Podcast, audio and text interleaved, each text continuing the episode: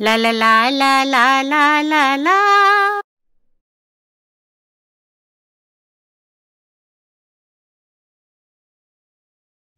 आज जो कहानी मैं आपको सुनाने जा रही हूँ, वो मशहूर आयरिश लेखक ऑस्कर वाइल्ड की है इस कहानी का अंग्रेज़ी शीर्षक, मूल शीर्षक इतना सरल है पर फिर भी मुझे इसका हिंदी में अनुवाद करने पर कोई भी उतना सटीक शीर्षक नहीं मिला। तो आओ सुनो कहानी द हैप्पी प्रिंस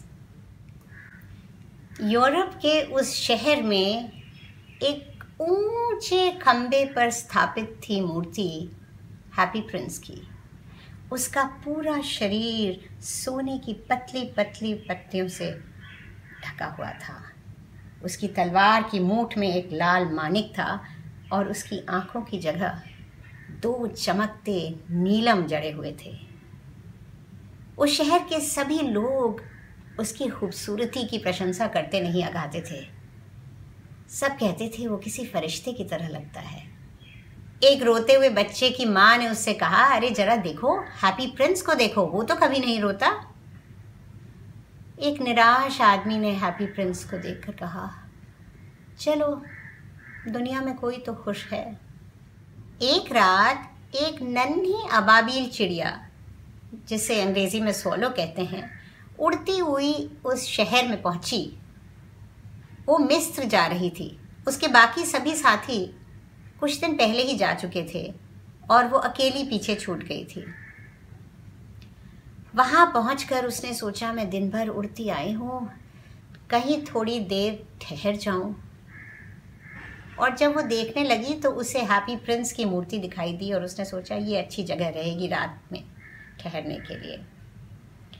और वो आकर उसके पाँव के बीच में दुबक गई और उसने सोचा, वाह, आज तो मुझे सुनहरा बिस्तर मिला है सोने के लिए।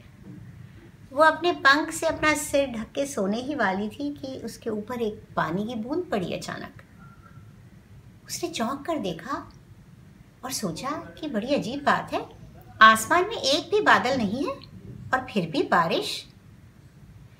अभी वो ये सोच ही रही थी कि तब तक टप से एक और बूंद उसके ऊपर पड़ी। अब उसने तय कर लिया कि यहाँ नहीं रुकना है, क्योंकि यहाँ तो बारिश से कोई बचाव ही नहीं है। उसने अपने पंख खोले उड़ने के लिए कि तब तक एक और बूंद गिरी और उसने ऊपर देखा तो हैप्पी प्रिंस की आँखें आंसुओं से भरी हुई थी और उसके आँसू ही टप टप करके गिर रहे थे। तुम कौन हो? नन्ही अबाबील ने पूछा। मैं हैप्पी प्रिंस हूँ, मूर्ति बोली। तो फिर तुम रो क्यों रहे हो? मुझे तो भिगो ही दिया तुमने। हैप्पी प्रिंस ने एक लंबी सांस ली और बोला, जब मैं ज़िंदा था, मेरे सीने में एक धड़कता हुआ इंसानी दिल था। मैं अपने शानदार महल में रहता था। दिन भर अपने साथियों के साथ खेलता, मौज करता और रात में नाच गाना होता। वहाँ मैं पूरे ऐशो आराम की ज़िंदगी गुजार रहा था और महल के चारों तरफ़ एक ऊँची दीवार थी और मैंने कभी ये जानने की कोशिश नहीं करी कि उस दीवार के परे क्या है। उस ऐशो आराम के बीच में हमेशा खुश रहता था और मेरे दरबारी मुझे हैप्पी प्रिंस बुलाते थे। मैं खुशहाली में जिया और खुशहाली में ही मरा। और फिर उन्होंने मुझे इस ऊँचे खंबे पर लाके खड़ा कर दिया, जहाँ से मुझे अपने शहर की सारी बदसूरती और तमाम दुख, दर्द दिखाई पड़ते हैं। तो मैं रो नहीं तो क्या करूँ? हालाँकि अब मेरा दिल धातु का बना हुआ है। दूर वहाँ एक छोटे से घर की खिड़की से मैं देख रहा हूँ कि अंदर एक कमज़ोर औरत बैठी। एक रेशमी पोशाक पर फूल सिल रही है। ये पोशाक रनिवास में किसी के लिए तैयार की जा रही है। और सिलते सिलते उसके हाथ लाल पड़ गए हैं। उसकी उंगलियाँ सुई से छिद छिद के लाल पड़ चुकी है। और वहीं कोने में उसका बेटा, उसका नन्हा बेटा बीमार पलंग पर छटपटा रहा है और संतरा खाने के लिए मचल रहा है। पर उसकी माँ के पास उसे नदी का पानी पिलाने के सिवाय और कुछ नहीं है। प्यारी चिड़िया, नन्ही चिड़िया, तुम मेरी तलवार की मूठ से ये मानिक निकाल कर ले जाओ और उस औरत को दे दो, ताकि वो अपने बीमार बच्चे के लिए कुछ खाना ला पाए। पर मेरे दोस्त मिस्र में मेरा इंतज़ार कर रहे हैं, नन्ही चिड़िया बोली। प्यारी चिड़िया, मेरे साथ एक रात रुक जाओ और मेरा ये काम कर दो। देखो वो बच्चा कितना भूखा है और उसकी माँ कितनी दुखी है। हालाँकि चिड़िया को ठंड लग रही थी, पर फिर भी उसने राजकुमार की ये बात मांग ली। और उसकी तलवार की मूठ का मानिक निकाल कर वो उड़ चली उस औरत की तरफ़। रास्ते में वो गिरजाघर के ऊपर से उड़ी और वहाँ बने संगमरमर के फरिश्ते देखे और फिर उसने जहाज़ों की तूलों से लटकती लालटेनें देखी। उड़ते उड़ते वो उस खिड़की में पहुँची और अंदर फुदक कर उसने वो मानिक मेज़ पे रख दिया। वो औरत तब तक थक कर ऊँग चुकी थी। उसे पता भी नहीं चला। फिर वो नन्ही चिड़िया गई और उस बीमार बच्चे के माथे के ऊपर अपने पंख फड़फड़ाने लगी, जिससे उसे कुछ हवा लगे। बच्चा बड़बड़ाया अब मुझे उतनी गर्मी नहीं लग रही है? लगता है मेरी तबीयत ठीक हो रही है। ये कह के वो गहरी नींद में सो गया। फिर वो नन्ही अबाबील उड़ के वापस राजकुमार के पास आई और बोली, बड़ी अजीब बात है। अब मुझे उतनी ठंड नहीं लग रही है। राजकुमार मुस्कुराया और बोला, क्योंकि तुमने एक भला काम किया है। चिड़िया इसके बारे में सोचने लगी और सोचते सोचते सो गई। सोचने से उसे हमेशा नींद आ जाती थी। अगले दिन वो सुबह उठी और नदी पे नहाने गई। वहाँ एक पुल से गुजरते हुए चिड़ियों के एक विशेषज्ञ ने उसे देखा और कहा, अरे, जाड़े के मौसम में अबाबी बड़ी अजीब बात है। और उन्होंने वहाँ के अखबार के लिए इसके बारे में एक लेख लिखा, जिसकी चर्चा खूब हुई और जिसे बहुत सराहा गया, क्योंकि उसमें बहुत सारे मुश्किल शब्द थे जो ज़्यादातर लोगों को समझ ही नहीं आए थे। आज रात मैं मिस्र, यानी इजिप्ट, जाऊँगी, चिड़िया ने सोचा। और दिन भर वो शहर के तमाम खूबसूरत इमारतों का चक्कर लगाती रही और उन्हें निहारती रही और वहाँ जाती रही। और वहाँ की जो गौरैयाँ थी, वो उसे देखकर आपस में चहक के बोली, बड़ा शानदार मेहमान आया है हमारे शहर में। नन्ही चिड़िया को इस सब में खूब मज़ा आया और दिन भर घूमने के बाद रात को जब चाँद निकलने लगा तो वो वापस राजकुमार के पास पहुँची और बोली, मैं मिस्र के लिए निकल रही हूँ। तुम्हें वहाँ के लिए कुछ भिजवाना है क्या? नन्ही चिड़िया, प्यारी चिड़िया क्या तुम एक रात और मेरे पास नहीं रुकोगी? पर मेरे दोस्त मेरा इंतज़ार कर रहे हैं वहाँ पर। राजकुमार बोला, वहाँ दूर एक तुछत्ती वाले कमरे में मुझे एक नौजवान दिखाई दे रहा है। उसके बाल भूरे हैं और उसकी बड़ी बड़ी आँखों में सपने हैं। उसके पास एक गिलास में मुरझाए हुए फूल लगे हैं और उसके सामने बहुत सारे कागज़ फैले हुए हैं। वो एक नाटक लिखने की कोशिश कर रहा है, लेकिन ख़त्म नहीं कर पा रहा है। उसके पास ना कोई अंगीठी है तापने के लिए, ना कोई और ज़रिया गर्म रहने के लिए। वो ठंड में ठिठुर रहा है और भूख से बेहाल हो रहा है। मैं तुम्हारे पास एक रात और रुक जाती हूँ, चिड़िया बोली। क्या मैं उसे एक और मानिक दे आऊँ? राजकुमार ने कहा मेरे पास अब और कोई मानिक नहीं है। पर मेरी आँखों में ये जो दो नीलम लगे हैं, ये बहुत कीमती हैं और हज़ार साल पहले भारत से लाए गए थे। तुम इनमें से एक निकाल कर उस नौजवान को दे आओ। चिड़िया बोली, मैं ऐसा नहीं कर सकती। और वो रोने लगी। राजकुमार ने कहा, जैसा मैं कहता हूँ, वैसा ही करो। तो चिड़िया ने राजकुमार की आँख का एक नीलम निकाला और उड़ चली उस नौजवान के दुछत्ती वाले कमरे की तरफ़। वो कमरे में आसानी से घुस गई क्योंकि वहाँ पर छत में एक छेद था। वहाँ से घुसकर उसकी मेज पर पहुँची। नौजवान अपने सर अपने हाथ से पकड़ के बैठा हुआ था, इसलिए उसे पता भी नहीं चला कि एक चिड़िया उसके कमरे में आई है। और जब उसने सर उठाकर देखा तो पाया कि मुरझाए फूलों के पास एक बेशकीमती नीलम पड़ा हुआ था। उसने कहा, लगता है मेरा काम लोगों को पसंद आ रहा है। ये मेरे किसी चाहने वाले ने मेरे लिए भेजा है। और वो खुश होकर दोबारा नाटक लिखने में लग गया। अगले पूरे दिन चिड़िया बंदरगाह पर मंडराती रही और वहाँ जहाज़ों पर सामान लगता हुआ देखती रही। उसने वहाँ ज़ोर से चिल्ला के कहा, आज मैं मिस्र जाऊँगी अपने दोस्तों के पास। उसकी इस आवाज़ को किसी ने नहीं सुना। दिन भर घूमने के बाद जब चाँद ऊपर आया तो वो वापस राजकुमार के पास पहुँची। और उसने राजकुमार से कहा, मैं तुमसे विदा लेने आई हूँ। राजकुमार ने कहा, प्यारी चिड़िया, नन्ही चिड़िया क्या तुम एक रात और मेरे पास नहीं रुकोगी? चिड़िया ने कहा, यहाँ ठंड बढ़ रही है। मिस्र में गुनगुनी धूप होगी। मुझे वहाँ जाना ही होगा, राजकुमार, पर मैं तुम्हें कभी नहीं भूलूँगी। और बसंत में जब लौटूँगी तो तुम्हारे लिए दो खूबसूरत नगीने लेकर आऊँगी, जो नगीने तुमने दे दिए उनकी जगह लगाने के लिए। राजकुमार ने कहा वहाँ नीचे चौराहे पर मैं देख रहा हूँ।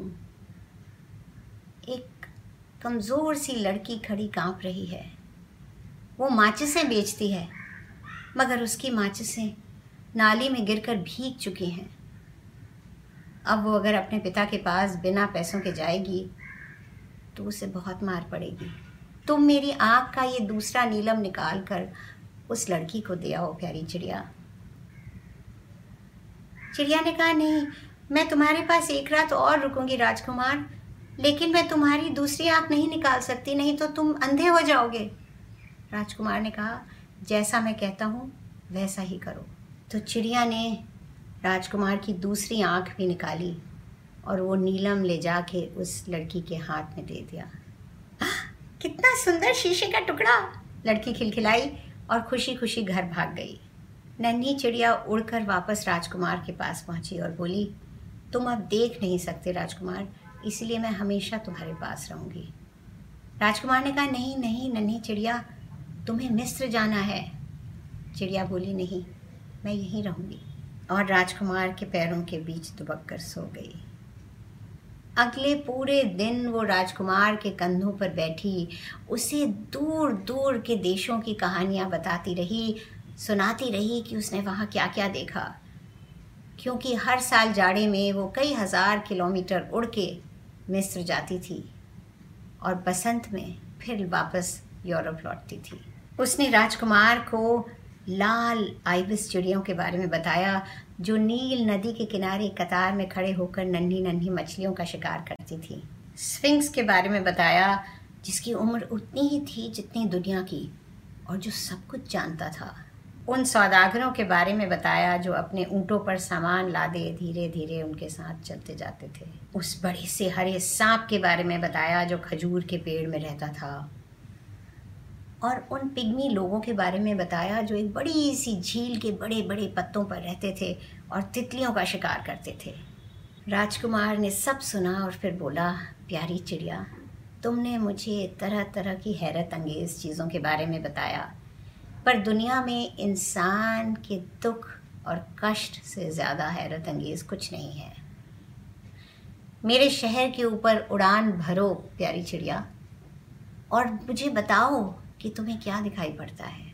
नन्ही चिड़िया शहर के ऊपर उड़ती रही और देखती रही। उसने देखा, अमीर लोगों को अपने शानदार घरों में ठाट बाट से रहते और उनके घरों के फाटक के बाहर बैठे भिकारियों को भी। उसने देखा भूख से ठिठुरते बच्चों को जिनके चेहरे पीले पड़ चुके थे। एक पुल के नीचे दो बच्चे ठंड से ठिठुरते हुए एक दूसरे को पकड़े बैठे थे। तब तक वहाँ पर एक पुलिस वाला आया और उसने कहा, चलो भागो यहाँ से। नन्ही चिड़िया ने वापस आकर राजकुमार को ये सब बताया। राजकुमार ने कहा, मैं सोने के पतले पतले पत्थरों से ढका हुआ हूँ। तुम एक एक करके इन्हें ले जाओ नन्ही चिड़िया और गरीब और ज़रूरतमंद लोगों को दो। इंसान समझता है कि सोने से उसे खुशी मिल सकती है। नन्ही चिड़िया राजकुमार के पास से एक एक सोने का पतरा ले जा के लोगों को देती रही।